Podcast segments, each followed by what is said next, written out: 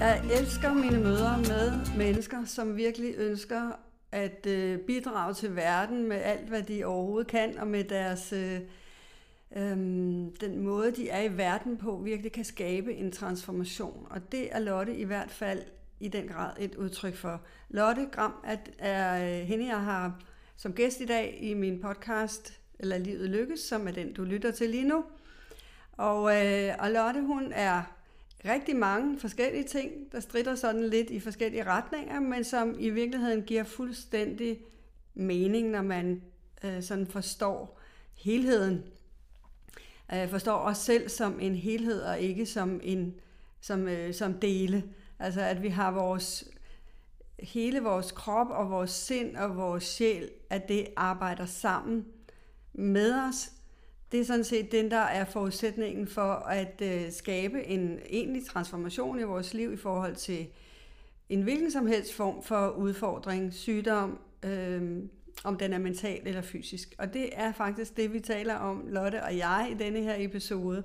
Og øh, glæder til den. Jeg havde en... Øh, det var en stor fornøjelse for mig at møde øh, Lotte, som jeg ikke havde mødt før, og ja, glæd dig. Der er meget at komme efter. Der er meget øh, indsigt, og der er meget viden, og der er meget, du kan bruge direkte, hvis du vil det. God fornøjelse. Rigtig hjertelig velkommen, Lotte.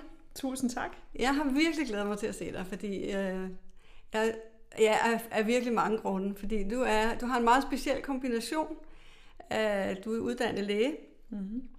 og så er du uddannet øh, klaverjant, Ja. Og så er du også uddannet øh, inden for Ayurveda, som, er, som egentlig er det, du arbejder med i dag. Så det, den konstellation, synes jeg, er virkelig spændende. Mm-hmm. Øh, men hvis jeg sådan lige skulle øh, sådan starte et andet sted, så vil jeg spørge dig om, om du sådan har en viden, øh, som du, altså hvad skal man sige, altså noget om livet, som du ved, som du øh, godt kunne tænke dig, at der var mange flere, der vidste. Det er et Som- spændende spørgsmål. Ja, altså som, som sådan ligesom kan være livsforandrende Mm-hmm. for folk, hvis de har den bevidsthed omkring noget. Det, behøver, det er ikke, det er sådan mere det der meta. Hvad, ja. Kunne der være noget, der var sådan, Jamen, det, det første, der lige falder mig ind, undskyld, jamen det er, at folk skal være vidne om, hvor stor indflydelse de har på deres eget helbred og på deres eget liv. det er lige mine ord. det er lige det, jeg ville sige, hvis jeg blev spurgt om det samme. Spændende. Mm-hmm. Ja. Kan du uddybe det? Har du lyst til at fortælle lidt mere om, hvordan, øh, hvordan du tænker det? Ja, altså man kan jo sige, at det er jo egentlig det overordnede øh, for, at jeg sidder her i dag, og for mit arbejde i dag. Og nu ved jeg ikke, om vi allerede skal gå ned af sådan en, en vej til, hvorfor jeg laver det, jeg- gør Jo, i dag. endelig gøre det. Men man kan jo sige, at jeg startede jo oprindeligt med bare, eller ikke bare, men at uddanne mig til almindelig læge. Så jeg er speciallæge i almen medicin. Men det, der har været med mig hele mit liv, det har jo været et andet perspektiv eller et andet syn på helbred. Øh, jeg har altid været enormt interesseret i, hvordan, øh, altså hvad man selv kan gøre for sit helbred, og hvad man kan gøre for at forebygge sygdomme, eller fremme sundhed, vil jeg hellere sige. Øhm, i Vesten har vi rigtig meget fokus på det her med at helbrede øh, og symptombehandle og forebygge. Og sådan som jeg ser det, så genererer det en energi af, at vi skal væk fra noget. Og det tror jeg bare i sig selv faktisk øh, kan bremse ens øh, gode helbred. At man har den her tankegang omkring, at man skal væk fra noget. Så det jeg sådan kan se i løbet af mit liv, jeg har arbejde hen imod, det har været det her med, hvordan kan man påvirke sit eget helbred? Hvad kan vi egentlig selv gøre for at få et godt helbred? Og det er jo det, jeg sidder og laver i dag. Øh, både når jeg stadigvæk er i almen praksis, indimellem det er jeg en der om ugen, øh, men også i min egen praksis, hvor jeg vejleder mennesker i, hvordan de kan optimere deres helbred, og hvordan de kan øh, bringe sig selv mere i balance, og bringe sig selv hen til en tilstand, hvor de faktisk har meget mere livsglæde og meget mere øhm, ja, glæde i deres liv. Ja, kvalitet, kan Lige man sige, præcis. ikke også? Altså, at de ikke længere flygter fra et dårligt helbred, men faktisk lever et liv i en krop, der er i balance, og et sind, der er i balance. Og det, der fik mig øh, derhen, kan man sige, det har været øh, mange små ting undervejs. Det har både været noget i min personlige rejse, øh, hvor jeg har stødt på udfordringer i mit liv, hvor jeg ikke har kunne løse dem med de redskaber, den konventionelle medicin øh, i Vesten tilbyder. Min far døde for, det er jo mange år siden nu, men han døde pludseligt af en øh, tumor i hjernen. Og et par år efter, øh, der fik min søsters pige kræft. Hun var 11 år på det tidspunkt. Og på mirakuløs vis blev hun øh, helbredt øh, for en meget alvorlig øh, kræftform. Det var et langt forløb, og det går jeg ikke ind i her, men det var en af de ting, der gjorde, at jeg, hvad skal man sige, selv fik øh, så meget angst og sygdomsangst faktisk, øh, at jeg havde rigtig svært ved at finde den her glæde i mit liv.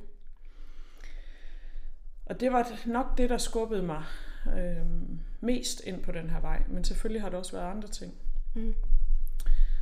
Det, der skete dengang, var, at jeg vidste godt, at en konventionel psykolog ikke kunne hjælpe mig med de udfordringer, jeg havde. Øhm, og det er ikke, fordi man ikke kan bruge dem, men jeg var bare et sted, hvor jeg vidste godt, hvad der var på spil, og jeg kendte alle de almindelige redskaber til at få det bedre øh, via en psykolog. Men det var bare ikke det, der skulle til for mig. Kan du sige noget om, hvad det var? Kan du komme mere ind på?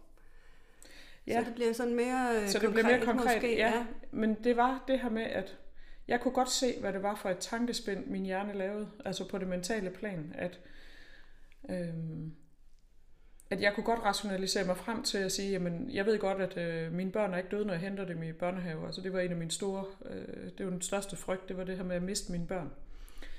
Øh, og det var selvfølgelig fuldstændig forlængelse af, at min søsters pige har været syg. Øh, hun er rask i dag, heldigvis, og alt er godt. Men den her angst, jeg oplevede, der, der oplevede jeg simpelthen, at jeg via de her mentale processer ikke kunne øh, arbejde med det. Det skulle ned på et dybere plan. Øh, for jeg kunne også godt se, at det var en fuldstændig irrationel frygt, jeg havde på et følelsesmæssigt plan. Men det, der så skete, det var, at øh, jeg havde en veninde fra gamle dage, fra jeg læste fysioterapeut for mange år siden, og jeg havde set på Facebook, at hun havde uddannet sig til klaverjant. Det havde jeg set længe før det, det her skete. Og dengang tænkte jeg, ej, hun er da, hun er da blevet helt skør i knuppen. Altså, det, hun har da helt tabt småkærne. For dengang var jeg meget sort-hvid, og jeg var meget sådan rationel i min tankegang. Og det var jo også det, der låste mig i min tilstand, kan man sige. Men for at gøre en lang historie kort, så, så endte det simpelthen med, at jeg bookede en tid hos hende. Øh, og jeg vidste ikke, hvad vi skulle snakke om. Jeg vidste ikke, hvordan hun kunne hjælpe mig. Hvad var det, der fik dig til det? Fordi der er jo noget, ja. du skal overvinde lige der, hvor, ja. du, hvor du faktisk har en modstand imod selve princippet i, i klaverjance, tænker Præcis, jeg. Præcis, altså, fuldstændig. Og, altså, og jeg tænker, kunne... det er fuldstændig absurd og ja. langt ude. Ja. Jamen, det er meget spændende, du siger det der, fordi jeg kan bedst beskrive det som om en, en stor hånd, der, der skubbede mig i ryggen. Jeg kunne ikke lade være med det. Og jeg har faktisk rigtig svært ved at sætte ord på øh, noget sådan konkret, der skubbede mig. Det var ikke sådan, jeg sad og diskuterede det med mig selv øh, i sofaen. Jeg vidste bare, det bliver jeg nødt til. Men det var samtidig også enormt grænseoverskridende, fordi det var jo en form for tillid, jeg skulle ind i, øh, ved overhovedet at booke den her tid, fordi jeg ikke vidste, hvad det var, jeg gik ind til. Lige præcis, ja. Men det, det er den bedste måde, jeg kan beskrive den følelse på. Det var simpelthen, at, at jeg, jeg følte mig simpelthen kaldet til det på en eller anden måde. Jeg, jeg blev nødt til det. Og da jeg så havde den øh, session med Camilla Nyman, Øh, jeg kan ikke huske ret meget af ordret, hvad vi snakkede om, men øh, jeg kan huske den fornemmelse, jeg havde bagefter. Og det var som om, jeg havde mødt mig selv på ny. Det var som om, at en del af mig, som altid har eksisteret, den havde pludselig fået forbindelse til. Så jeg får nu et billede af, at jeg ligesom har gået rundt i sådan en tom skal hele mit liv, øh, hvor jeg har manglet en del af mig selv, og i den samtale, der blev det hentet hjem. Nu kan jeg jo godt se, øh, i kraft af den udvikling, jeg selv har været i, at det, der skete, det var, at jeg fik kontakt til min sjæl, eller mit dybere jeg, eller min essens. Det kan, man kan kalde det, hvad man vil. Men den her del af mig, som øh, giver livsglæde, giver fylde, giver meningsfuldhed i ens liv. Øh, og efter det, altså jeg ser næsten som om, at jeg havde et liv før det, og et liv efter det. Fordi efter det, der begyndte jeg jo så at opdage en masse ting. Ikke kun om mig selv, men også om mit job som læge og mit, øh, hele mit perspektiv på mit liv og det var en fornemmelse af, at jeg pludselig havde det her puslespil, der var blevet øh, rodet rundt, og nu skulle jeg lægge alle brikkerne på ny, og jeg blev nødt til at tage hver eneste brik op, hver eneste ting, jeg har set som en sandhed i mit liv, eller en, en forståelse. Den blev jeg nødt til at se et nyt perspektiv, fordi kunne den virkelig passe ned i det her nye billede, jeg har fået af verden? Kan du give et eksempel igen på det? Ja.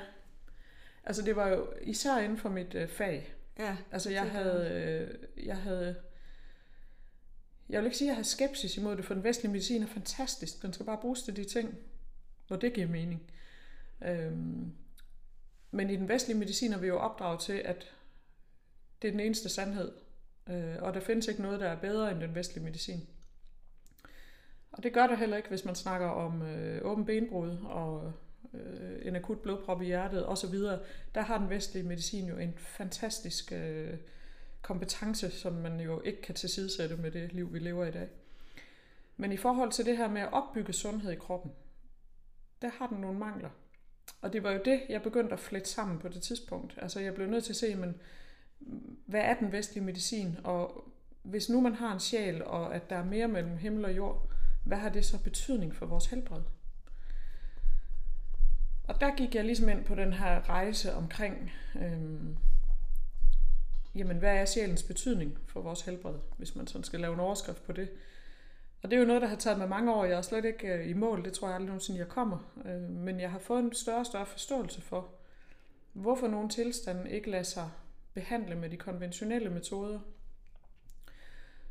Og også ind i det her med, hvorfor, hvorfor bliver nogen raske, og nogen bliver ikke, og hvad er det for noget? Øh, det har jeg arbejdet rigtig meget med. Kan du sige lidt mere om det så? Fordi mm. det er jo faktisk ret interessant, fordi det er ja. jo en... Det er jo også noget af det, der kan få folk til i virkeligheden at tvivle på øh, den alternative verden, hvis vi skal tage den sådan over en kamp, ikke? Fordi det er jo ikke altid, at, øh, at man kan blive helbredt nødvendigvis, vel? Nej, det er det ikke. Og jeg vil sige, jeg har heller ikke øh, de vise ord omkring det. Øh, det er stadigvæk en opdagelsesrejse, jeg er på. Men jeg vil sige, øh, inden for Ayurveda, som jeg arbejder rigtig meget med nu, der har man jo det her begreb, der hedder karma. Og karma betyder egentlig bare loven om årsag og virkning. Karma er ikke en straf, det er ikke en, øh, hvad skal man sige, en, øh, ja, en, en straf i forhold til, at du har gjort nogle ting, der ikke var smarte. Det er simpelthen ren øh, fysik omkring, at hvis du gør noget, så får du et, et outcome, som kommer tilbage til dig. Og man kan sige, hvis man har det her sjælsperspektiv med sig, øh, så har man også ideen om, at vi, vi har flere liv. Lige nu er vi her i det jordiske liv, men jeg har den overbevisning, og det er også en ayurvedisk ting, at når vi dør, jamen, så overgår vi blot til en anden tilstand. En tilstand af en anden frekvens, en, en form for energi. Og der kan vi sige, der tager vi jo nogle af vores oplevelser fra det her liv med os. Det vil sige, det er vores karmiske bagage. Og når vi så eventuelt bliver født ind på jorden igen i et nyt liv, jamen så har vi jo en bagage med os fra tidligere liv. Og det er jo også det, vi kan, hvad skal man sige, øh, være påvirket af i vores liv lige nu. Så sygdom, som jeg ser det, er ikke nødvendigvis, øh, fordi du har gjort noget forkert i godsøjne i det her liv. Det kan også være noget, du har med fra tidligere, som du skal arbejde på. Og for at forstå det, så bliver vi nødt til lige at have et perspektiv med omkring, jamen, hvorfor bliver vi egentlig syge? I ayurvedisk forstand, der er det et tegn på ubalance i kroppen, altså at vi på en eller anden måde lever uautentisk. Og det gør langt de fleste mennesker i dag, det gør jeg også selv. Når du siger uautentisk, ja. nu, nu taler vi jo meget krop, mm-hmm. men det her fordi handler ligesom om sind og sjæl. Ja, lige præcis, fordi ja. det er jo helheden, ikke også? Det er præcis. jo de her fire øh, ja. dele, som jeg ser os som, ikke? Som mm-hmm. er krop, øh, vores følelser og vores tanker er jo sindet, mm-hmm. ikke? og så sjælen. Så det er sådan fire lige dele, præcis. der ligesom skal være i harmoni. Yes, ja. det, er, det er også fuldstændig den måde, jeg ser det på. I ayurvedisk forstand, der siger vi, at ubalancen starter ofte i det følelsesmæssige. Det Hvis ikke man løser det på det følelsesmæssige plan, jamen så bliver det en kropslig tilstand på et eller andet tidspunkt. Det er sådan ligesom den sidste station, ikke? Jo, det er der, hvor det, viser det, er der, hvor det viser sig mest tydeligt. Ja. Øhm, og fordi vi, i hvert fald i den vestlige verden, men jo også i andre dele af verden, der er vi blevet rigtig dårlige til egentlig at lytte til kroppen. Vi har mentaliseret rigtig mange ting, og det her med, at vi vil forstå ting, og vi vil øh, kunne rationalisere os frem til en eller anden løsning. Men det kan du ikke nødvendigvis. Så vejen tilbage til sig selv, det er ofte via kroppen. Og altså kroppen har jo egentlig været gjort til noget, jeg vil ikke sige mindre vigtigt, det er jo forkert, men i hvert fald i gamle dage i, i sådan den vestlige medicin, der var kroppen jo ligesom sådan et apparat, man kunne tage et organ ud og skifte ud, og så, Nå, nu er du fikset. Men det ved man jo også godt i den vestlige medicin i dag, at det, sådan fungerer det jo ikke. Øhm, og man er også ved at åbne et perspektiv omkring det her med, at vores, den måde vi håndterer os selv på, både følelsesmæssigt og mentalt, jamen det har en kropslig betydning. For eksempel har vi det her eksempel med Broken Heart Syndrome, som er en tilstand, hvor man videnskabeligt har kunne påvise, at hvis du for eksempel er i en, i en meget kraftig sorg, øh, jamen så kan du simpelthen få noget, der ligner et hjerteanfald. Altså at det ser ud som om, både på dit øh, EKG, det her, de her elektroder, man sætter på kroppen, øh, og via dine blodprøver, der måler sådan nogle hjertemarkører, at der ser det simpelthen ud som om, at man har en blodprop i hjertet. Jeg har faktisk selv øh, haft sådan en patient i hænderne, da jeg arbejdede på sygehus. Og da vi så kommer ind på Rigshospitalet for at fjerne den her blodprop, jamen så er der ikke nogen blodprop. Og det viser sig så, at det er det her broken heart syndrome, hun, hun har. Så der har den vestlige medicin jo et perspektiv i forhold til, ja, vores følelser og vores tanker spiller ind på vores krop. Men der, hvor jeg ser, at der kan være en udfordring, det er jo det her med, at man anerkender alligevel, man anerkender det jo ikke i fuld, altså fuldt ud. Jeg tror jo på, at den her øh, indflydelse fra den måde, vi håndterer os selv på, øh, den har meget større øh, impact på vores helbred, både mentalt og fysisk, end vi anerkender i den vestlige medicin. Og når du siger sådan, håndtere os selv, mm. øh, hvad, hvad, hvad betyder det så? Uh, altså det, det jeg hørte dig sige, det er jo det her med, at vi skal lytte til vores øh, tanker og vores følelser, fordi det er faktisk dem, der er første, mm. øh, hvad skal man kalde det, vagt ved ja. havelån. Ikke? Ja, det, ja. det første ja. skridt på vejen til egentlig at forstå, hvad er det, der er galt her. Men det vi, det kræver jo, at vi kan oversætte det mm. rigtigt. Mm. Ja, det har du ret i.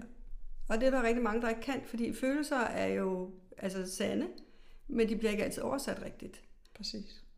Altså sådan som jeg ser det, så er vores følelser jo et udtryk for et behov, vi ikke, som ikke er blevet mødt. Øhm, og når, og når vores behov ikke bliver mødt, jamen så skaber det en ubalance i os på den lange bane. Altså det er jo ikke sådan, at man altid kan få dækket sine behov lige her nu. Men, men det her med, at man generelt ikke lytter til, hvad er det egentlig, de her følelser fortæller mig? Altså mange mennesker har jo for det første svært ved at sætte ord på, hvad det er, de mærker overhovedet, og altså, hvordan de egentlig har det. Øh, nogle er rigtig gode til det, andre har nærmest intet sprog. Altså, nogle af mine patienter kommer ind og siger, jeg har det dårligt. Og så siger jeg selvfølgelig, jamen kan du fortælle mig lidt mere om det? Jamen, jeg har det bare skidt. Altså, de har ikke andre ord for det end det. Og så må jeg jo så gå på opdagelse og sige, jamen, har du ondt nogle steder? Øh, hvordan fungerer dine organer? Og, altså, så spørger man jo ind til det. Men, men det er virkelig... Øh, altså, det er meget spændende at se, hvor forskelligt folk de mestrer den her opgave og mærker sig selv. Det kan jo også blive for meget at gå helt over i den modsatte boldgade, hvor det her med at mærke, altså det er jo sådan de mere angstrelaterede tilstande, med de mennesker, der egentlig kan mærke sig selv rigtig meget, men ikke forstår at oversætte det til noget øh, positivt, hvor det bliver en frygt og en, en angst, øh, ofte udløst af en langvarig stresstilstand, der ligesom øh, bremser, der bremser dem i deres livsglæde. Så, så Som det, sådan kommer til at styre showet for dem, jo ikke Præcis, også? Altså, ja. øh, så, så der ikke rigtig kommer Øh, ja, der er vel heller ikke så meget, altså i den situation har du jo selv været inde, der er jo ikke så meget overskud til at, øh, at forstå tingene på, på andre ja. måder, fordi altså et rigtigt angstanfald, det er jo faktisk ret skræmmende, mm. ikke også? Jo. Så, øh, så, så der lytter man jo til, til det, frem for at lytte til, hvad pokker er egentlig årsagen til, ja, at jeg har præcis. sådan. Og det er jo meget typisk, at når du har været presset i rigtig lang tid, så er du jo ofte også fyldt med stresshormoner i kroppen. Og så, altså kroppens vigtigste opgave, det er jo at overleve. Og når først vores nervesystem, vores stressnervesystem har taget over på den måde i lang tid, jamen så kan du ikke se det større perspektiv, fordi så gælder det kun om at løbe for den løve ude på savannen, hvor din urkrop stadigvæk tror, den befinder sig. Mm. øhm, så det er helt irrationelt, men du, kan, du har ikke noget andet valg, fordi din krop tror, at den er ved at blive slået ihjel. Øhm, men det, det i sig selv at forstå det, er jo også at bevæge sig op i bevidsthed og, og kunne se det lidt ovenfra. Fidusen er jo så, at man så skal finde ud af at få beroliget sin krop, så man dæmper det her stressrespons, øh, og på den måde, på den, på den lange bane, begynder at kunne hjælpe sig selv til at komme ud af det her angst og stress. Det er der en masse metoder til inden for Ayurveda, øh, og det er jo noget, det jeg arbejder rigtig meget med, for det er virkelig en folkesygdom i, i Danmark, det her med angst. Og den er faktisk også, fordi når du siger det, så mm. tænker jeg også, at der sidder mange og tænker, om jeg har ikke angst. Det er ja. ikke mig. Ja. Det handler ikke om mig. Men i virkeligheden mm. så handler det jo om rigtig mange af os, fordi det er jo også frygt, og det er bekymring, og det er ja. Ja, stress, og det er tanker om mm. fortid og fremtid. Og Lige præcis. Så den angst, vi snakker om her, det er ikke der, hvor vi får angst af en fald som sådan, Nej. men det er hele den der angst, der er i os alle sammen i Præcis. et eller andet omfang. Ikke? Ja, og den skal jo være der, fordi det er jo også det, der angsten fortæller os jo også, når vi er på afveje. Altså når vi er på vej ned ad en forkert sti, hvor vi ikke er autentiske, øh, jamen så er det faktisk der, vi begynder at få angst. Sådan som jeg ser det. Der kan også være mange andre grunde til det. Men det er faktisk noget, det jeg godt kunne tænke mig at tale lidt ind i, og som jo også øh, hænger sammen med det, vi talte om lige før, det her med at være autentisk. Ja, præcis. Det vil jeg også gerne have mere af. ja. Fordi angsten er ikke nødvendigvis dårlig. For i det øjeblik, du forstår, hvorfor har jeg angst. Altså for mig at se dengang, så handler det selvfølgelig om en konkret oplevelse, jeg reagerede på. Men det handlede også om, at jeg i alt for lang tid havde gået på kompromis med, hvem jeg var. Jeg havde jo underkendt den her del af mig. Altså jeg har hele mit liv kunne mærke stemninger hos andre mennesker. Jeg har kunne mærke deres følelser. Øhm, jeg har ikke set mærkelige ting. Øh, og det var nok meget godt, så er det ikke sikkert, at jeg blev læge. mm. men, men jeg har kunne mærke, hvordan andre mennesker har det. Og det har jo været en gave for mig. Øhm, fordi det er meget nemmere at tune ind på andre mennesker, når man kan mærke dem på den måde. Men det har jo også været en kæmpe hemsko, fordi det, der sker i det, når man, når man har den evne, det er, at man mister sig selv. Fordi du bliver sindssygt god til at adaptere til situationen, du er i, og blive en anden end den, du egentlig er. Jeg kan sætte øh, sådan en lighedstegn. ja. Ja. ja. Og jeg tror også, at det er en, for nogle mennesker i Danmark i hvert fald, eller i hele verden, er, altså det er simpelthen en folkesygdom blandt dem, der kan mærke andre mennesker, fordi der mister du dig selv på daglig basis, indtil du bliver opmærksom på, hov, det er det, der sker. Øhm, for mig, der var det det her med at ture stille mig op og sige, hov, altså godt nok er jeg læge, men jeg har faktisk også en anden del, hvor jeg kan de her ting. Ja, altså at du kan rumme dig selv med det, du Præcis, med, med det, jeg er med. Med det hele, ikke også? Ja. Jo. At du ikke øh, skjuler nogle sider. Altså, og når jeg siger skjuler, så får folk jo tit et billede af, at så er det noget, man går sådan bevidst og gemmer. Det kan jo også være noget, du skjuler for dig selv. Altså jeg har jo ikke vil se, at jeg havde de her evner. Øhm, og det kan også være svært at se, fordi jeg har jo haft det sådan hele mit liv. Så ja, jeg har bare troet, at, ja. jeg har bare troet, at alle mennesker kunne det, jeg kunne. Altså det ja, var jo min normale tilstand. Ja. Øhm, men efterhånden så gik det jo op for mig. Hov, jeg kan jo noget. Og det er ikke fordi, jeg er noget særligt, men jeg kan noget, andre ikke kan. Altså, og der fik jeg faktisk nogle oplevelser i kraft af mit arbejde. Øhm, og det var nok egentlig også det, der... Og det var lige efter, jeg har haft en session ved Camilla, og jeg tror også, universet prøvede der at vise mig, okay, du skal tro noget mere på det her, du kan. Og der havde jeg en, øh, en oplevelse, og jeg kan selvfølgelig ikke gå i detaljer, for det må ikke være... Så man må ikke kunne genkende det, men, men hvis jeg lige skal sige nogle få ord om det, så var det en, øh, en pige, jeg havde i hænderne som læge, som var bange for, at hun var kommet til skade med nakken. Og øh, hun, havde, hun havde lavet noget sport og havde ondt i nakken. Og da jeg så lægger hånden på hendes nakke, så får jeg sådan et billede af, at hun har været i en trafikulykke. Og det billede får jeg jo bare som sådan en film for mit indre blik. Øh, det har jeg også altid haft, men det har jeg jo også bare tænkt, at det var jo bare min fantasi. Og det ryger så ud af min mund, og jeg siger til hende, jamen øh, det her, det, de her smerter, du har i din nakke, det handler om den trafikulykke, du har været i. Og så kigger hendes mor øh, og pigen der på mig og siger, hvor ved du det fra? Og jeg bliver sådan helt befippet og siger, øh, det ved jeg faktisk ikke. Øh, og det viser sig så, at hun har været i en trafikulykke en måned før, en måneds tid før. Hvor hun øh, jo selvfølgelig har været, det er jo, altså, det er jo traume for kroppen, og man bliver forskrækket og alle de her ting, og kroppen låser sig og så videre. Og det var derfor, hun havde ondt i nakken. Og efter vi havde talt om det, så, så blev det bedre. Fordi hun ligesom blev bevidst om, okay, det er det, min krop prøver at fortælle mig. Øhm, og der kan jeg huske, da jeg gik hjem derfra, hun sendte faktisk blomster til mig et par dage efter. Øh, så det var også en oplevelse, der havde gjort indtryk på hende, og jeg kan huske, at jeg gik, jeg gik længe og tænkte over, hvad, hvad var det egentlig, der skete? Øhm, og der begyndte det jo at gå op for mig, okay, altså der sker et eller andet, øh, når jeg er, i den her patient-læge-relation, hvor, øh, øh hvor jeg nogle gange får nogle oplysninger. Det er jo ikke altid, men, men det gør jeg. Og jo mere jeg tillader det, altså hvis jeg sætter en ramme, hvor det, altså for eksempel mere tid, så får jeg selvfølgelig flere oplysninger øh, den vej igennem. Er, er det rigtigt forstået, at det var en, en, øh, en, hvad skal man sige, en bevidst oplevelse, som du ikke havde haft tidligere? Ja, altså, det var den første bevidste ja. oplevelse, jeg havde. Fordi tidligere har det meget været noget med at mærke stemninger hos mennesker. Øhm, øh, eller at jeg har kunne se, hvordan de... Altså, jeg, jeg kan meget tit mærke menneskers intention med ting. Altså, hvis folk lyver for mig, det kan jeg mærke med det samme. Mm. Øh, og så får jeg også tit en følelse af, hvorfor de lyver. Altså, hvad det er, der gemmer sig bag ved den løgn. Men det, jeg har nogle gange lyver de også for sig selv, kan man så sige, ikke? Så det er jo... Lige præcis. Ja. Og, og nogle gange er det slet ikke bevidst. Øhm, så, og man kan sige, med de her evner, der følger jo også en anden gave, som hedder, at man holder op med at dømme andre mennesker lige så hårdt, som man har gjort tidligere. Eller det, nu kan jeg jo kun tale for mig selv, men, men tidligere var jeg meget sort-hvid. Men det, der er sket for mig i den her proces, det er jo, at jeg har fået en meget større forståelse for, hvorfor mennesker opfører sig, som de gør. Og det betyder jo også, at man, får, man kan rumme meget mere, øh, jeg ved ikke, man kan sige tilgivelse, men i hvert fald forståelse, og at man ikke har brug for at tænke negativt om andre mennesker, bare fordi de er fejlbarlige. Er, det nu, øh, er vi nu ude i sjælen her? Er det den, du mærker, eller er det den, du... Hmm.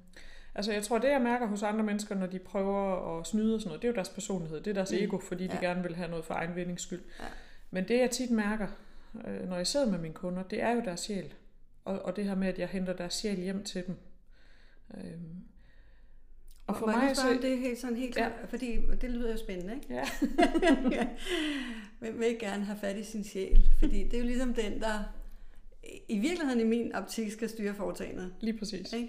Jo. Så hvis den nu er, på, er, er rendt et eller andet sted hen, mm-hmm. så vil man jo gerne have fat i den. Ja. Øh, fordi det er jo også der, hele vores øh, livsenergi befinder sig. Lige præcis. Så, øh, så hvem vil ikke gerne have fat i den? Hvordan mm-hmm. gør man det? Jamen det er jo forskelligt. Men noget af det, der er alt overskyggende, øh, det er, at folk har for travlt til at mærke sig selv. Øh, jeg kan huske Camilla Nyman, hende der åbnede alt det her for mig. Øh, hun, hun har så et billede af, at hun siger, når sjælen har sat sig ned på badebroen, den sidder og venter, indtil du har tid til at komme ned og hente den. Og jeg synes, billedet er så fint, fordi vi mennesker, vi styrter rundt, og vi har tusind opgaver hver dag. Vi skal nå dit og dat og dut. Og, og sjælen kan ikke, altså den stemme er så fin, og så, øh, hvad skal man sige, den sender på så smal en frekvens, at hvis vi ikke stopper op og giver os tid til at lytte, jamen så kan du køre den. Så drukner den i alt det der daglige støj. Og det vil sige, hos nogle mennesker, dem der er klar til det, der er meditation en rigtig god øh, ting, fordi der, der får du jo både roen, og du får øh, pausen og alle de her ting.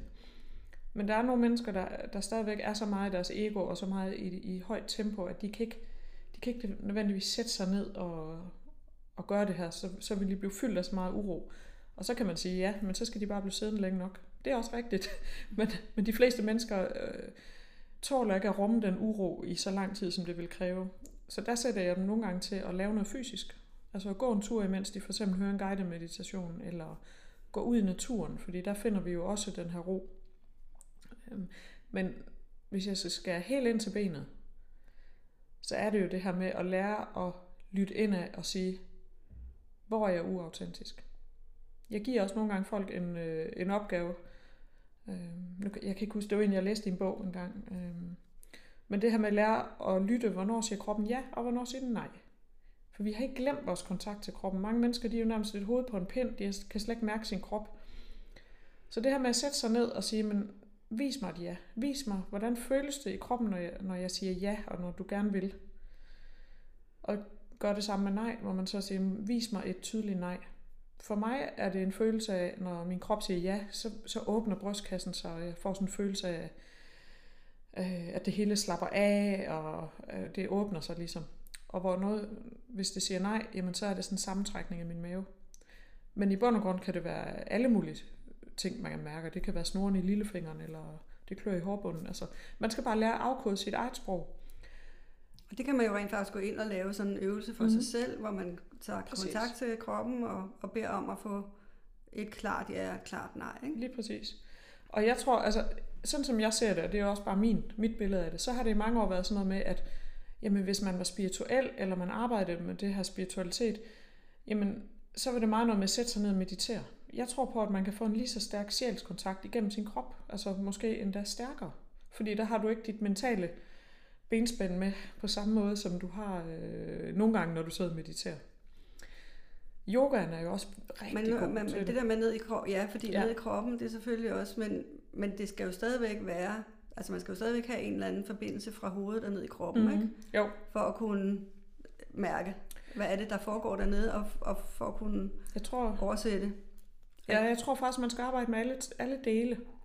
Øhm, men jeg tror, at for, for mange mennesker, der er kroppen et, et godt sted at starte.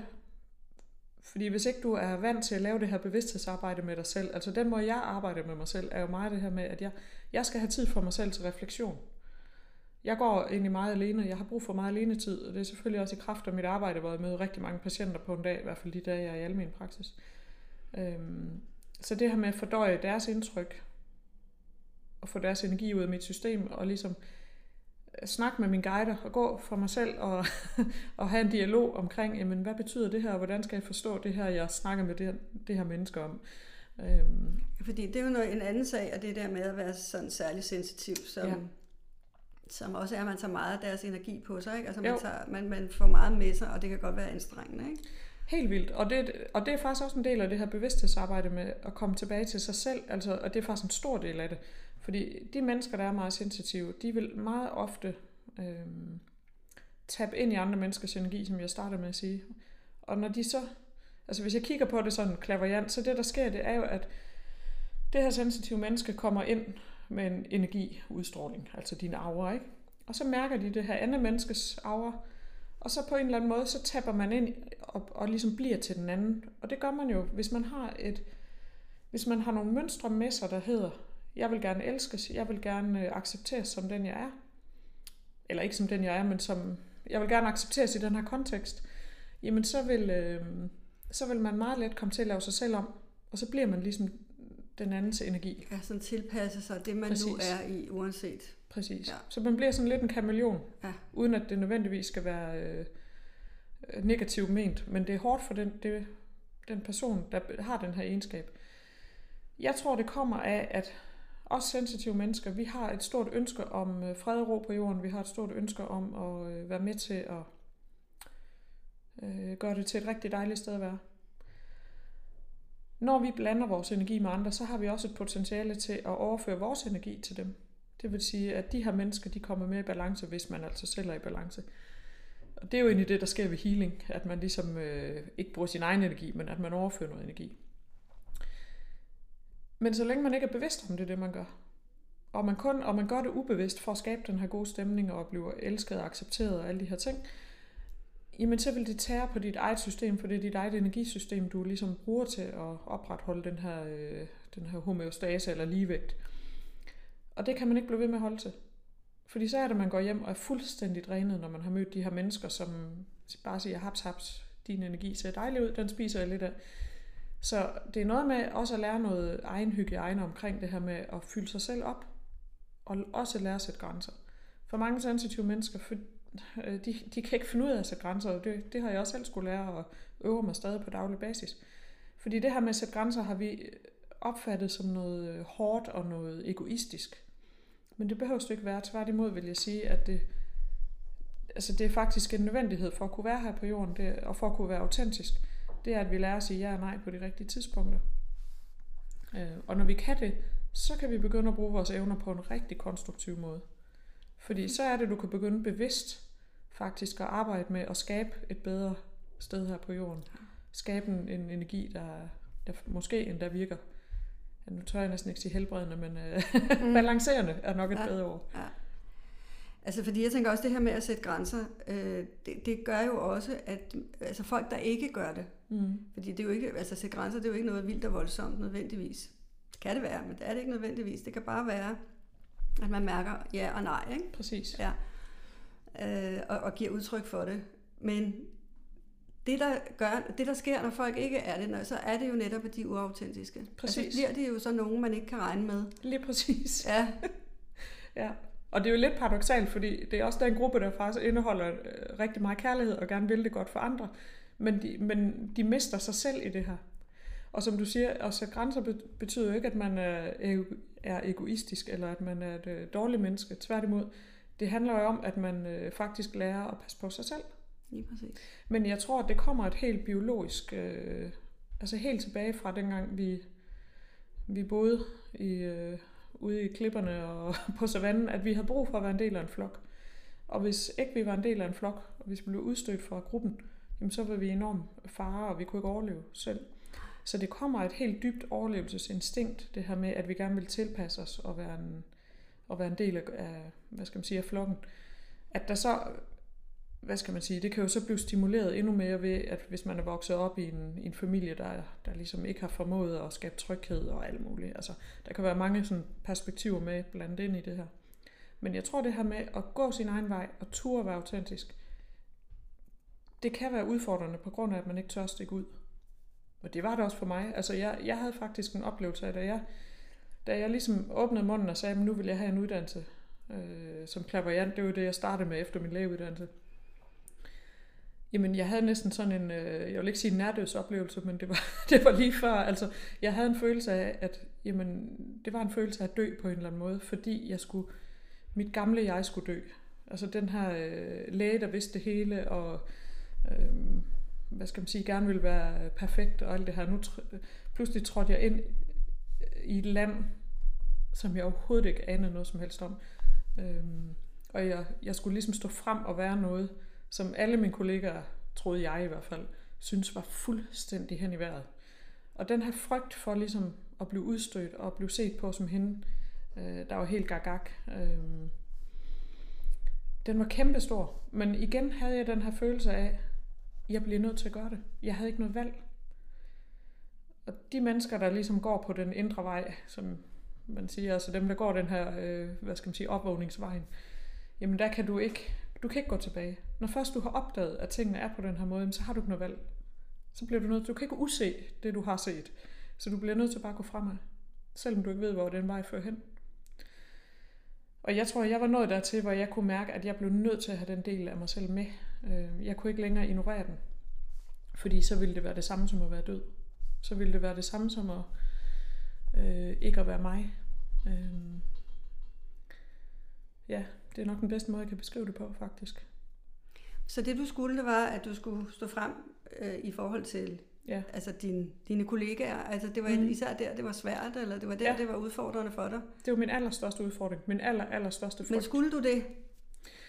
Jeg har jo ikke, altså jeg har jo sagt det til nogle af mine kollegaer, jeg er jo kun blevet mødt med positive øh, ting, og, og der er jo faktisk også rigtig mange af mine kollegaer, der har jamen, sagt til mig, ej, jeg kan også mærke ting, og, altså, som også har de samme evner, fordi altså, når andre udefra kigger på lægestanden, så er der nok mange, der ser lægerne som, som sådan nogle arrogante, øh, kolde øh, mennesker, der ikke sådan engagerer sig i patienterne. Men, men der er jo, altså de fleste bliver jo læger, fordi de faktisk gerne vil deres patienter noget godt. At vores system så gør, at man har meget, meget lidt tid per patient, og derfor bliver helt vildt stresset og presset, og det så kan give en dårlig oplevelse. Det er en anden sag. Men de fleste bliver læger, fordi de egentlig har den her empati og omsorg for, for mennesker. Øhm, Men de har jo noget andet, fordi man kan sige, empati og omsorg, det er mm. jo også meget som sygeplejersker, tænker jeg, ikke? Altså som, som, som har det, mm. eller som deres primære. Ja. Men jeg synes, nu har jeg selv en datter, der er læge, ikke? så mm. jeg kender det jo lidt. Øh, og, og når jeg sådan ser hende øh, for mig, så er det jo også sådan meget med, at hun er sådan helt skarp på, hvad handler det om? Ja. ikke? det her øh, det her det er et problem, og det skal løses. Bum, mm. ikke? Og nu er hun øh, anestesiolog. Ja. Ikke? Øh, og traumeleder ind på Rigshospitalet. Mm. Så, så det er jo også en evne, hun har, kan man sige, som er øh, meget... Øh, øh, hvad skal man sige, der hvor hun befinder sig, der er den jo fuldstændig som den skal. Altså der lige er præcis, hun jo i der har sit, den fulde øh, berettelse. Ja, lige præcis. Ja. Ikke også? Så det er jo lidt, hvor er man henne? Lige præcis. Og hvis jeg sådan skal sige derfra, hvor jeg ser tingene, der øh, ser jeg jo også, at den, hvis vi sådan ser det lidt overordnet, så har lægestanden jo været nødt til at udvikle sig, øh, eller udvikle, hvad skal man sige, sig i, i specialer, fordi de har været nødt til at blive kloge på mm. enkelte dele. Mm. Og på den måde, så bliver vi andre jo sådan lidt overladt til at prøve at finde ud af at få det hele til at hænge sammen, fordi, ja. øh, fordi, fordi der er ikke øh, råd til, hvad skal man sige, inden for, for lægeverdenen, at få den der helhedsbetragtning. Mm. Øh. Præcis. Uh, det er spændende, det du siger nu. Altså, jeg, jeg er uddannet øh, speciallæge i almen medicin, og det er jo en praktiserende læge. Det er jo det, folk kender det som. Og man kan sige, at vores rolle som praktiserende læger er jo netop at være tovholder. Men man kan sige, at det er jo kun inden for den vestlige medicin. Jeg ved, der er rigtig mange af mine kollegaer, altså almindelige mediciner, som gør et kæmpe arbejde, og som også tager sig tiden til at snakke med deres patienter og ligesom forstå den her helhed. Men vi bliver jo ikke uddannet som læger til ligesom at varetage den her øhm, dybere forebyggende indsats. Altså vi får selvfølgelig noget at vide om, ja, du kan fortælle dine patienter, at øh, altså, hvad skal man sige, krampfaktorerne, ikke? Kost, rygning, øh, motion, øh, stress osv. Øhm, men det er jo for det første ikke noget, du har ret meget tid til i talesæt. Øhm, og som jeg ser det, så er det jo fuldstændig grotesk, at vi ikke bruger mere tid på det i, altså i sundhedssystemet, fordi om 10-20 år, jamen, så er der så mange patienter, fordi vi ikke gør det her, at vi ikke kan løfte den opgave rent samfundsøkonomisk. Og det er jo derfor, jeg øh, tog uddannelsen som ayurvedisk vejleder, fordi i Ayurvedaen har du hele det her koncept, eller det handler i bund og grund om at bringe dig selv i balance, og på den måde undgå at blive syg. Eller at få et godt liv med masser af livsglæde. Ikke? Men hvis man kigger på det fra et øh, sundhedsfagligt perspektiv, jamen, så er det jo det her med, at jo bedre du passer på dig selv, jo mere du er i balance, jamen, så bliver du ikke syg, og så belaster du jo heller ikke sundhedssystemet i samme grad. Og det synes jeg jo er den rigtige vej at gå, men det er jo bare en enorm langsigtet indsats. Og igen, jo mere presset man er, jo mere kortsigtet tænker man. Og det er jo det, der sker i sundhedssystemet lige nu, det er, at alle de her altså kortsigtede løsninger bliver truffet, øh, hvor man ikke har det her store perspektiv med på samme måde. Fordi det er svært at overskue, når man har et system, der er så presset i forvejen. Så er det helt vildt svært at, ligesom at, øh, hvad skal man sige, jeg skulle sige, jamen øh, effekterne af det her ser vi først om 20 år, eller 10 år måske, ikke? Jamen, vi bliver bare nødt til at have det med, fordi ellers vælter læsset. Og mit, altså mit ønske er jo, at vi kunne få Ayurvedaen ind i det danske sundhedssystem. I USA er det faktisk sådan på nogle universitetshospitaler, at øh, når du bliver indlagt, jamen, så møder du både en almindelig vestlig læge, og du møder en ayurvedisk læge. Hvor den ayurvediske læge jo kigger rigtig meget på, jamen, øh, hvordan er dit liv? Så når jeg har patienter i min egen praksis, så spørger jeg dem selvfølgelig om, hvilke symptomer har du? Er du, er du undersøgt hos egen læge og så videre. Øhm, men jeg spørger også om, jamen, hvordan ser dit liv faktisk ud? Sover du nok? Hvad spiser du? Øh, får du bevæget dig? Er du stresset? Hvordan går det med din familie? Altså alle de her ting, der påvirker os. Fordi vi er jo summen af de påvirkninger, vi har, og det er jo både de ydre påvirkninger, men, men jo også det mentale helbred i form af, hvis man hele tiden går med en følelse af, jamen jeg fortjener ikke at have det godt, så vil du helt ubevidst konstant manifestere det i dit liv. Og så er det jo der, man bliver nødt til at tage fat for, ligesom, og så nytter det ikke at sige, at du skal spise nogle flere guldrødder. Nej. Altså, der, der skal man have fat et andet sted. Ja, lige præcis, og der er vi jo inde på det, der er mit, øh, min, øh, hvad skal man sige, mit felt på en eller anden måde. Øh, det her med traumerne, fordi ja. det, det kommer jo et sted fra, ikke? Præcis. Øh, de her følelser, som jo i virkeligheden er, øh, er, det, er det det hele, øh, der skaber det hele ja. i mine øjne, ikke også? Mm. Men Ayurveda, går man ind omkring traumer? Altså, er, det, eller hvordan øh, arbejder man altså, med man det? går jo faktisk, altså nu er jeg jo ikke uddannet ayurvedisk læge, øhm, men den måde, man ser øh, det følelsesmæssige, er jo netop også meget i forhold til det her med behovene, og bliver de mødt, så bliver du mødt som det hele menneske. Men især også det her med... Men også, må, må lige, ja. fordi er det, altså, bliver du mødt, øh, det er vel også at møde sig selv først? Lige præcis. Du kan ikke møde andre uden at møde dig selv. Nej. altså i alle møder, altså alle, alt det du oplever, altså ud fra min opfattelse, det er jo en refleksion af de mønstre, du har med dig. Altså du, du møder jo det, du har brug for at møde, for ligesom at kunne løse det her traume ind i dig. Lige præcis. Altså det er sådan, jeg ser ja, det. Ja. Øhm, så ja. alle de udfordringer, hvis vi lige skal pæsle ja. det lidt ud, så alle de præcis. udfordringer, vi får det faktisk gaver. Gaver, ja, som vi kan uh, tage imod og, og, og ved at gøre det, at transformere dem til, uh, til udvikling. Lige præcis. Til bevidsthed og udvikling. Det er fuldstændig sådan, jeg også arbejder. Altså fordi, man kan altid vælge at se ting på to måder. Du kan vælge at gå i offerrolle og sige, det er synd for mig, jeg har været udsat for så meget i mit liv, og nu sidder jeg her, og jeg har det bare så dårligt. Men man kan altså også vælge at sige, okay, de her oplevelser, de er kommet til mig, fordi jeg skal se dem og jeg skal se, hvad jeg skal lære af dem. Hvordan kan jeg udvikle mig ud fra det her? Og det er jo ikke sikkert, at man selv kan håndtere det, men så kan man jo netop få hjælp af sådan en som dig eller mig, mm. til ligesom at få, altså for det første at blive holdt i hånden i den her proces, for det, det kan jo godt være voldsomt følelsesmæssigt, men også til at få en større forståelse og et andet perspektiv på de her ting, der er sket. Så det, jeg, jeg synes jo, at alle mennesker burde gå ind i den proces, øh, og nogen har mere brug for det end, end andre selvfølgelig. Men der er også meget forskel på, hvor modne vi er til at arbejde med de her ting. Fordi nogle mennesker har jo ikke så mange øh, nuancer på ting. Altså de er ikke, de ser mere firkantet på det. Det var mig selv for en 20 år siden. Der ville jeg måske ikke have haft så meget effekt af det. Man skal ligesom være moden til det. Altså traume skal være moden, for at man kan forløse det.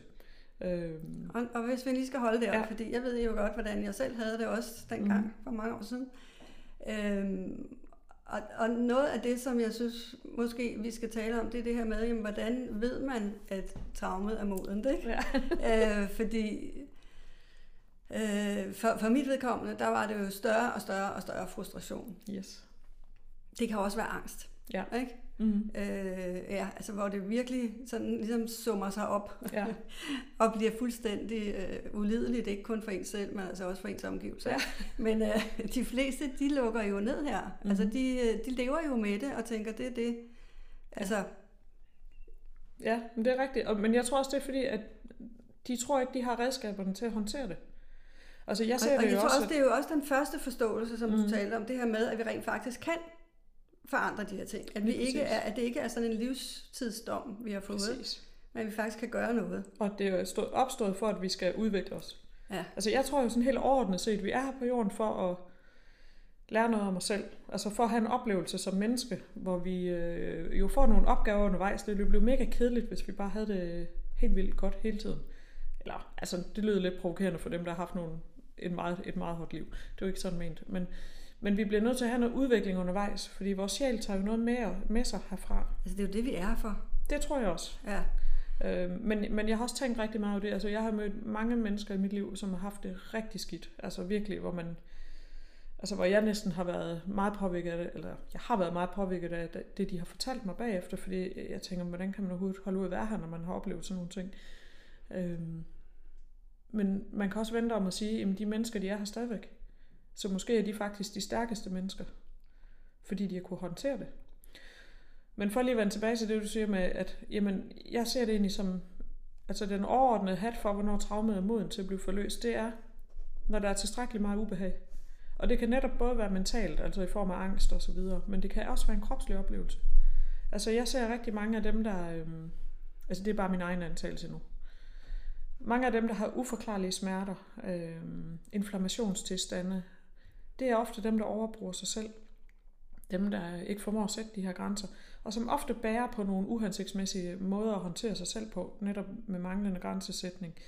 Øh, de får ikke prioriteret sig selv. Altså det, det udmyndter sig jo til sidst i, at de har en dårlig livsfølelse, hvor de ikke får prioriteret deres egen behov. Det er altid dem, der kommer i sidste række.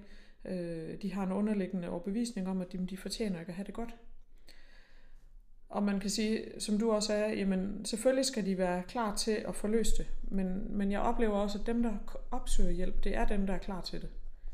Øhm, og, man, og, og man skal være klar til det, før man kan hjælpes. Altså, der er også nogen, der kommer til mig og siger, men øh, min kone har sendt mig. Eller, ja. ja. og ej, altså, det kan også være fint nok, for det kommer an på, hvad det handler om. Men, men hvis ikke man selv er indstillet på, at man vil have hjælp, jamen så kan man ikke hjælpes. Nej. Og det tog faktisk lidt tid for mig at knække, fordi altså, det skal ikke være nogen hemmelighed, at min mand, han synes, jeg var skængerne skør, da jeg startede på det her klaviance. Øhm, og han sagde, men hvis du kan det her, så, øh, så må du også, eller så, så sig, hvad jeg skal gøre for at få det bedre. Nej, det sagde han mm. ikke overret, men altså bare lige for at øh, lave et eksempel. Og der gik det op for mig, at jeg, det er jo ikke alle, jeg kan hjælpe. Nej. Og i starten, der, der bebrejdede jeg mig selv og tænkte, jamen, så er jeg ikke dygtig nok, så det, det er fordi, jeg ikke er dygtig nok, at det ikke er alle, jeg kan hjælpe. Indtil det gik op for mig, at jamen, folk skal jo have tillid. Hvis tilliden ikke er der, så åbner de sig ikke. Så kan jeg slet ikke komme ind i deres energi. Nej. Øhm, Præcis. Og det har jeg fuld respekt for nu. Altså, at man skal være klar til det. Og jeg går heller ikke sådan og, øh, og mærker ind i, i mennesker, når jeg ikke har fået lov. Altså, det er jo også en del af det etiske regelsæt, når mm. man tager en kavianceuddannelse. At jeg sidder jo ikke bare, øh, når vi er til middag hos nogen, øh, og mærker ind i, hvad foregår der over i dem. Altså, det har jeg heller ikke energi til. Men, men det er der jo mange, der tror, at når man er klaverjant, så går man hele tiden og, har, øh, og kan se ind bag om, om tæppet, ikke? og se, hvad foregår der derinde. Det kan jeg også godt, men det gør jeg ikke. Og nogle gange får jeg ikke adgang. Så det kommer også an på, man får jo kun det, der er relevant for det, man står i, kan man sige. Og ja, det, det vi, jeg ved ikke, om vi er kommet lidt udenom det her med det autentiske, eller om vi i virkeligheden er ved at folde det lidt ud. er det det, vi er? Jeg tror, vi er ved at folde det lidt ud. Ja. Fordi det handler netop om det her med, at altså hvis vi tager den gruppe, der vi lige snakkede om for lidt siden, dem der har det her ubehag, og som ofte har nogle traumer med sig, de lever jo et sindssygt uautentisk liv, fordi de formår ikke at sætte de her grænser. Og grænserne er så vigtige for, at vi kan mærke, hvem er jeg, og hvem er omverdenen. Hvis ikke vi kan sætte de her grænser, eller, eller jamen, grænser er så et dårligt ord, fordi det bliver, det kommer let til at lyde, som om man er i modstand mod verden. Jeg vil nærmest sige mere, hvis man kan sige noget andet, så passe på sig selv. Ja, altså fordi, præcis. øh, ja, øh, jeg, jeg ved Ja. ikke, om det giver den helt samme øh, resonans nødvendigvis, men, men der er jo ikke, altså, hvis man ikke kan sætte nogle grænser i forhold til noget, så, så er der jo ikke nogen hjemme til at passe på mig. Præcis. Nej, lige præcis. Så er alle vinduer og døre bare åbne. Ja. Altid. Ja, ja, eller også er de totalt lukket. Lige præcis. Ikke? Og Ja. så, Og, og begge dele er dårligt. Altså det er jo ligesom med vinduer i et hus. Altså hvis vinduerne står åbne hele tiden, jamen, så når det tordner og regner, så blæser der for meget ind, og, øh, og hvis vinduerne altid er lukket, jamen, så kan du ikke få noget gennem, øh, altså, så kan du ikke få flow i systemet, vel? Så på samme måde, så bliver vi nødt til at have en eller anden øh, regulering af os selv. Og det er det, man skal blive meget bedre til. Øhm, og det er forskelligt, hvilke redskaber, der skal til for det. Vi har snakket om nogle af dem. Men det her med at blive bedre til at regulere sig selv. Altså vi er jo hele tiden i en udveksling med omgivelser, så- så man kan heller ikke snakke om det her med, nu sætter jeg mine grænser. Og, og mange får jo den association, når man snakker om at sætte grænser, at det er noget med at være, øh, altså, at være sådan meget hård og sådan, det vil jeg ikke finde mig i, eller altså på den måde sætte grænser. Det behøver det slet ikke være. Det kan også være, at man simpelthen siger til sin veninde, ej, jeg ved godt, vi har aftalt, at øh, vi skulle på café i aften, men jeg er simpelthen for træt. Det er jo også en måde at passe på sig selv og sætte en grænse. Øhm, og jeg oplever faktisk, at jo mere blødhed man kan få ind i det her, jo mere øh, sårbarhed, jamen jo bedre virker det egentlig i forhold til at passe på sig selv.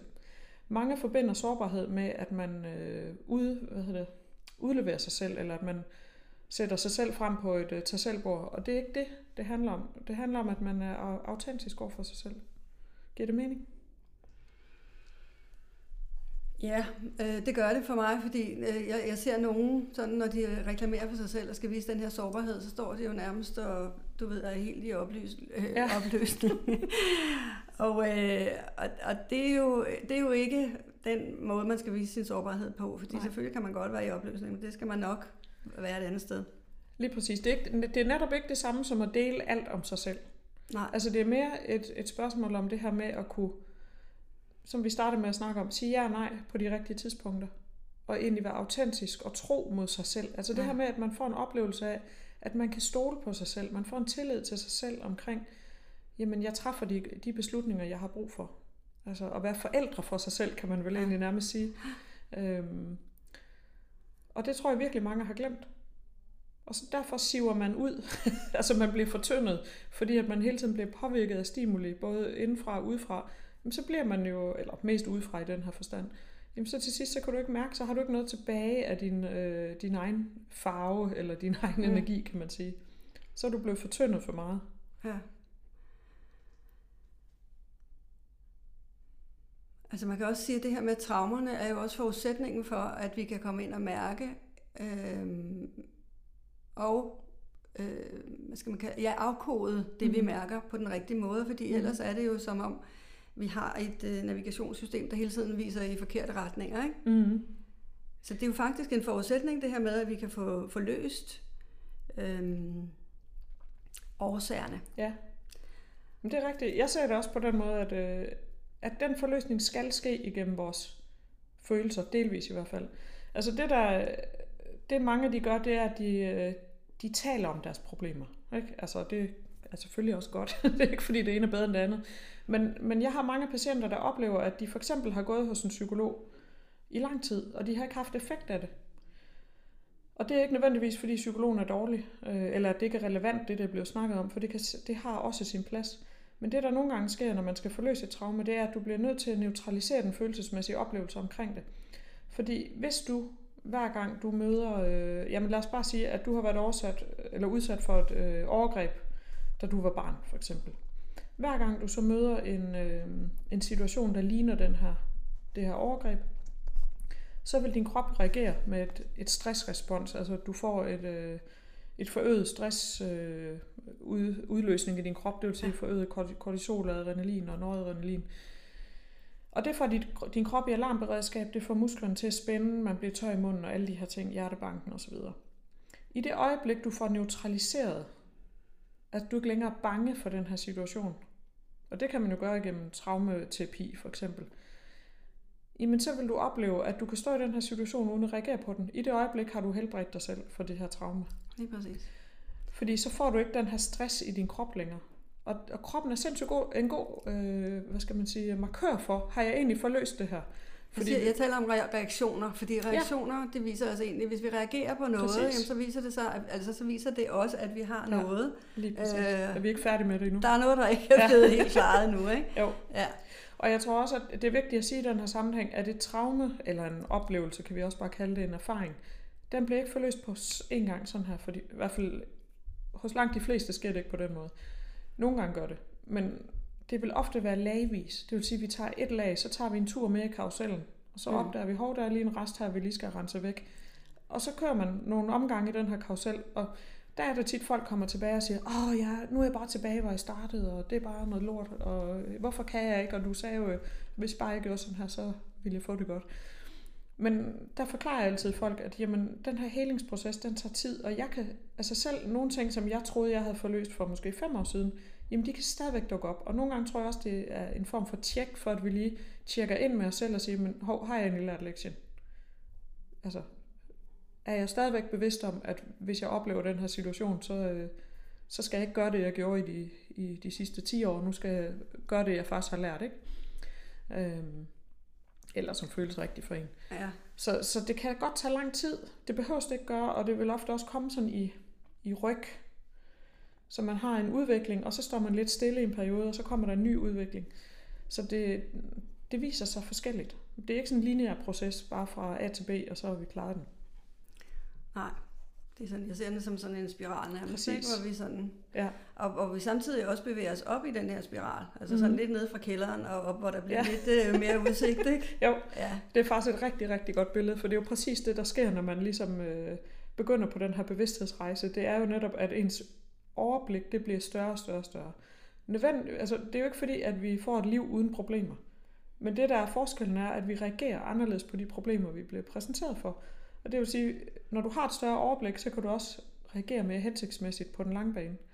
Øhm, og du får flere valgmuligheder du for at reagere. Ja, lige præcis, for du bliver heller ikke fanget i det samme. Nej. Den samme øh, sådan... Altså en følelsesmæssig lås, hvor du, øh, du har det her, øh, det her adfærdsrespons, som ja. er uhensigtsmæssig. Lige præcis.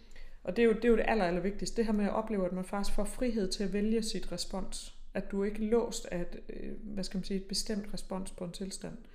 At du kan faktisk stå og lige trække dig tilbage og sige, nå ja. Men også det her med, at man sådan set øh, kan være i situationer, man ikke kunne være i før. Mm-hmm. Altså hvor, hvor det var næ- næsten uudholdeligt ja. og sådan virkelig sådan var nødt til at komme hjem herfra, ikke? Ja, præcis. øh, men nu kan man så være i de der situationer uden at, at have den der reaktion på det. Præcis.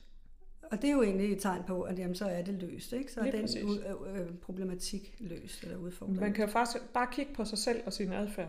Altså det er jo den aller, aller nemmeste måde at se på, hvor man har udfordringer i sit liv. Altså hvis du altid har den samme reaktion på et eller andet, øh, der skaber ubehag i dig, så ved du, her er noget, jeg bliver nødt til at arbejde med. Altså det er den vej personlig udvikling, øh, jeg vil ikke sige nemmest, men, men det er der, du nemmest kan finde de dybeste ting, som vil transformere dit liv mest.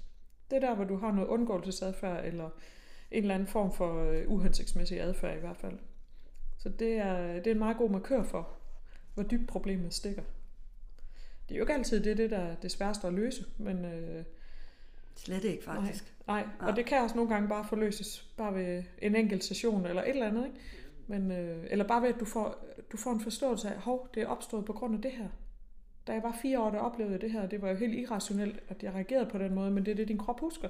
Men det jeg så også øh, sådan oplever tit med dem, jeg har her, det er jo, at vi kommer ind til situationer, som de slet ikke altså de, når de møder situationen, så, så kan de genkende den fuldstændig, mm. se sig selv uh, i den her situation, men de vil aldrig have forbundet de to ting. Den, det, de har nu, og det, de, altså det, det stammer fra. Præcis. De to ting vil aldrig blive forbundet med Nej. hinanden, fordi det, det vir, altså, det virker måske ubetydeligt, og øh, måske mm. ser de kun lige sådan, du ved, overfladen af det, ikke? Så det vil sige, man kan ikke bare nøjes med, ligesom du siger med psykologer, man kan ikke bare nøjes med at sidde og snakke om det, fordi den bevidsthed er der mm. slet ikke. Altså, Ej. den forbindelse er der ikke. Præcis. Men når jeg så tænker på også sådan fysiske ting, som noget af det, øh, altså de her store fysiske ting, vi har, mm. altså som vi kender til mm. i vores familie, i os selv, blodtryk for eksempel, ja. ikke? kraft som noget andet, ikke? Mm. de her, øh, det jeg tænker, det vi taler om nu, det er jo meget de følelsesmæssige årsager til de udfordringer, der også markerer sig fysisk. Mm. Så, så, så lige så, hvad skal man sige, lige så øh, ubevidst den forbindelse er, ja. altså den er jo ubevidst også fra det fysiske. Mm. Nu arbejder jeg jo mest med det psykiske, men, ja, ja. men altså også det fysiske. Altså hvis, det, hvis man nu får for højt blodtryk, mm. Er det så din øh, hvad skal man sige, opfattelse, at, man, at det handler også om traumer? Ja, altså, nej. Øhm, det, jeg, jeg, jeg, jeg synes, altså både og, altså, fordi man kan sige, hvis man kigger lige præcis på blodtryk, så er det jo ofte, øh, altså det ved man jo også i den vestlige medicin, at det handler om nogle, en måde, du lever dit liv på. Altså for lidt motion, du vejer for meget, øh, og så videre, spiser lakrids, og hvad det nu skal være. Og stress især, ikke? Inden for der ser man det jo også netop som et resultat af de her mentale øh, ting, du har overhørt. Og man kan sige, hvis man lever et liv, hvor man, hvor man ikke får nok motion, man spiser ikke den rigtige i går så en kost, øh, du er for stresset, drikker for meget alkohol osv., Jamen det er også en måde at være uautentisk på, det er, at du overhører. Der er en grund til, at du lever på den her måde. Og det er jo ikke kun fordi, jamen, så kommer jeg lige til det i en uge. At, altså, det er jo fordi, du generelt helt grundlæggende håndterer dig selv som en ubetydelig ting. For ellers så vil du ikke tillade, at du øh, tog 20 kilo på. Så vil du prioritere din sundhed, før du nåede dertil. Men en grund til, eller en del af grunden til, at vi ikke gør det, det er jo netop fordi, at vi har nogle underliggende tanker og følelser, og måske tidlige oplevelser eller traumer, eller hvad vi skal kalde dem, der gør, at vi ikke prioriterer os selv og vores egen sundhed. Det er jo også noget med vores kultur, altså det her med, at vi har en kultur, hvor man endelig ikke skal føle sig som noget særligt, altså janteloven, og øh, vi er ikke opdraget til at lære at tage os af os selv. Det lærer vi ikke på noget tidspunkt. Hverken i skolen eller på vores arbejdsplads. Tværtimod, vi får at vide, jo mere du knokler på, jo bedre er det. Du skal, altså, vi lærer jo nærmest at overhøre vores egne signaler for, hvornår har jeg brug for en pause. Øh, hvorfor noget mad har jeg brug for at spise. Altså, der er jo slet ikke den der individuelle tilgang til, til os som mennesker. Det handler udelukkende om produktion, og det her med at, altså i hvert fald i forhold til arbejdsplads, men også i forhold til skolegang, at vi har den her ene måde, man lærer på. Du sidder i en klasse og modtager undervisning på den her måde. Og der, der skal du jo til en vis grad lære at undertrykke dig selv. Og man kan sige, at det er selvfølgelig en balance, fordi man skal jo også kunne indgå i, i ja, en større sammenhæng og så videre. Men, måde, ja. men det bliver jo ikke, den anden del bliver slet ikke talesat i vores øh, liv, og det er jo noget, det, jeg prøver at hjælpe mennesker med, at, at de bliver nødt til at komme tilbage til at lytte til deres, både deres krop og deres sind. Hvad er det, der foregår? Og jeg kommer også til at tænke på det her med at tage ansvar. Ja, ikke? jo. Altså, det, det er jo egentlig det, der er sådan... Det var godt, du fik den med. Den ja. havde jeg tænkt faktisk, da jeg kørte ind i dag, ja. at den skulle vi have med, fordi den måde, vores vestlige system øh, er bygget op på, øh, der er det jo lægen nærmest, der har ansvaret. Og lægen prøver at skubbe det over på patienten, og patienten siger, men hey doktor, det er dig, der skal gøre mig rask, giv mig en pille. Og det er også det, vi har opdraget patienterne til, at vi har svarene. Det er os, der ved, hvad der skal gøre dig rask. Men sådan fungerer det jo ikke. Altså vi kan godt give en pille, men det er jo patientens ansvar. Det er patienten, der ved bedst omkring deres liv og deres helbred. Vi har selvfølgelig noget faglig viden, vi kan bidrage med, men det er jo patientens ansvar at finde ud af, hvorfor har jeg det godt? Hvad foregår der i mit liv, der gør, at jeg ikke er i balance? Så det er jo en, det er en rigtig spændende, et rigtig spændende perspektiv. Ja. Og der har man, hvis jeg lige må tilføje, at inden for det ayurvediske perspektiv, der er det jo lige præcis det, den ayurvediske læge spørger om. Jamen fortæl mig om dit liv, og, og altså, hvad tænker du selv? Og det er jo en diametrale modsætning til Vesten, ikke? hvor man har 10 minutter, og man kommer ind og får målt blodtryk, og så du skal have nogle piller, værsgo. Og så husk at dykke noget motion, og lige øh, spise lidt mindre salt og ikke noget lakrids. Altså, mm. der kan man næsten mærke det bare i den energi, der ligger i det, ikke? Ja.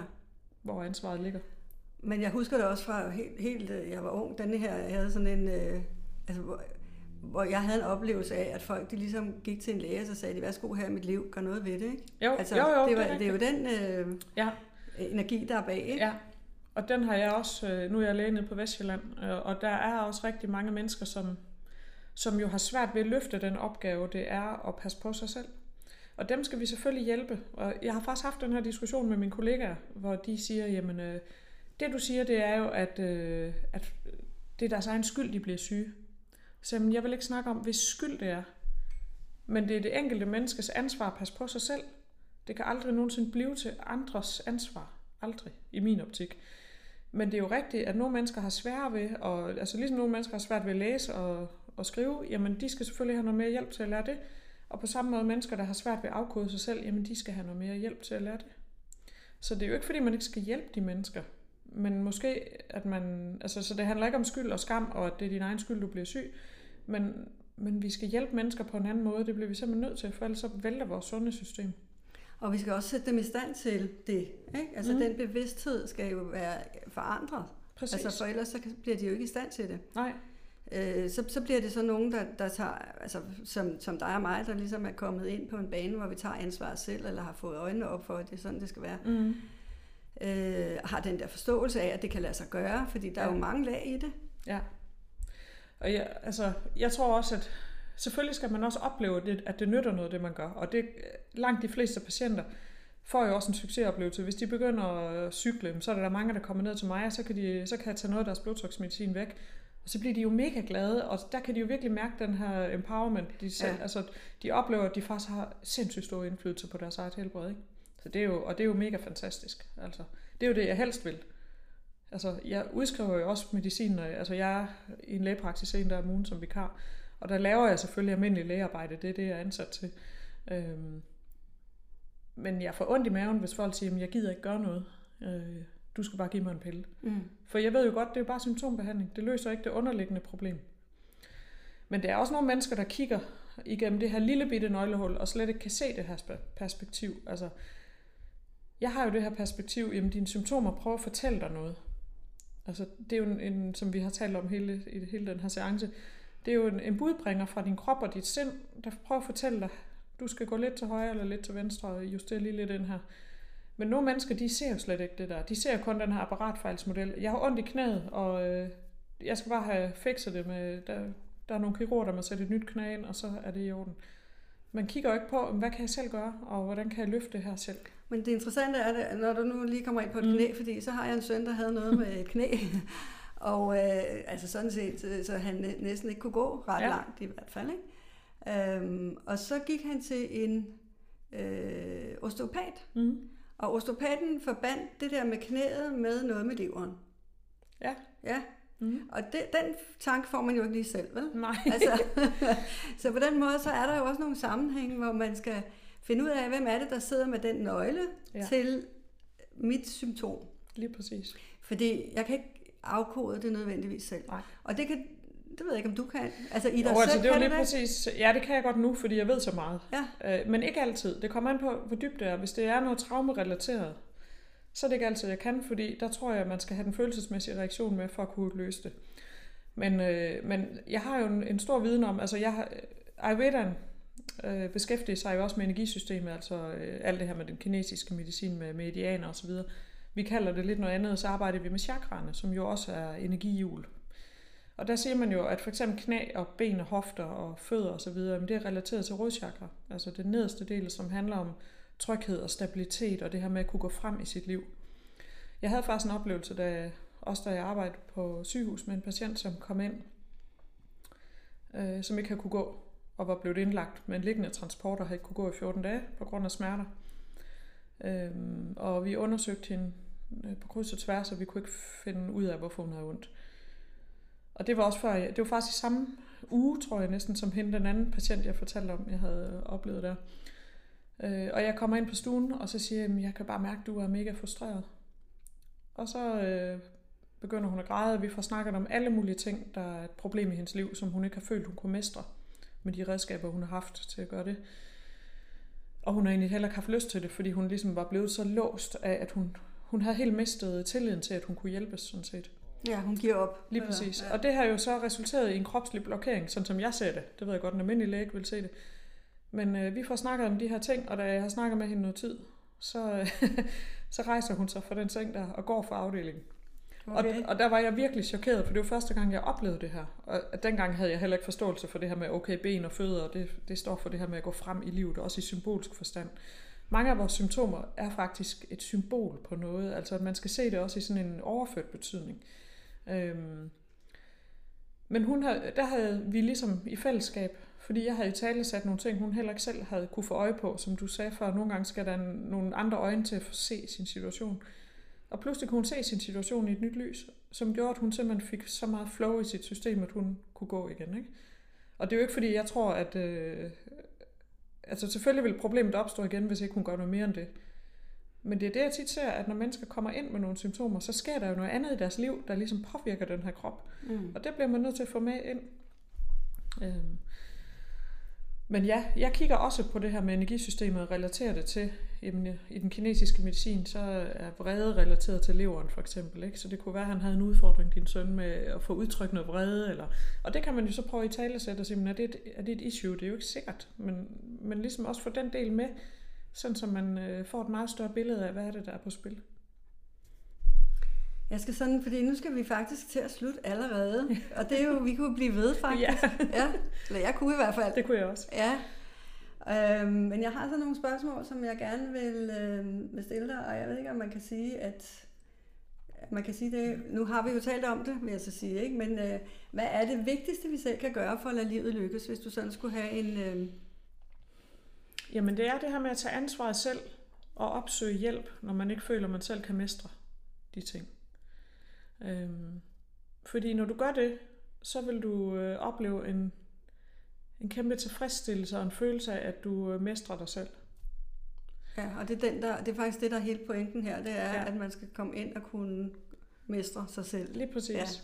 Og mestre sit liv. Ja. Ja. Og også det her med, at man vil få mere livsglæde, fordi det er jo den, der også mangler hos mange mennesker.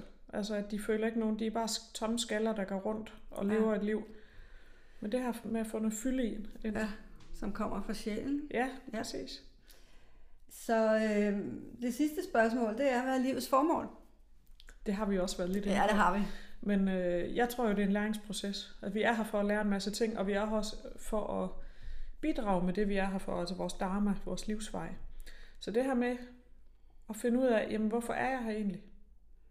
Det er rigtig vigtigt for, at vi kan komme til at gøre det, øh, både arbejdsmæssigt, men især som mennesker. Vi er her for, og det er også det, der giver livsglæde. Og det er jo det, sjælen kommer med. Ja. Vores potentiale, kan man ja, jo kalde det, ja. ja. hvis man vil det. Og sådan hænger det hele så smukt sammen. Præcis. Tusind tak for nu. Det har været en ren fornøjelse at møde dig. Selv tak, og i lige måde. Er du blevet inspireret af den her samtale med Lotte, som jeg selv personligt synes har været virkelig inspirerende? Øh, Men har du fået lyst til sådan at få øh, gjort noget ved dit eget liv, tage ansvar for dig selv, få øh, ja, blive tro mod dig selv, så er du meget velkommen til at booke en helt uforpligtende samtale på min hjemmeside med mig. Tak fordi du lytter med.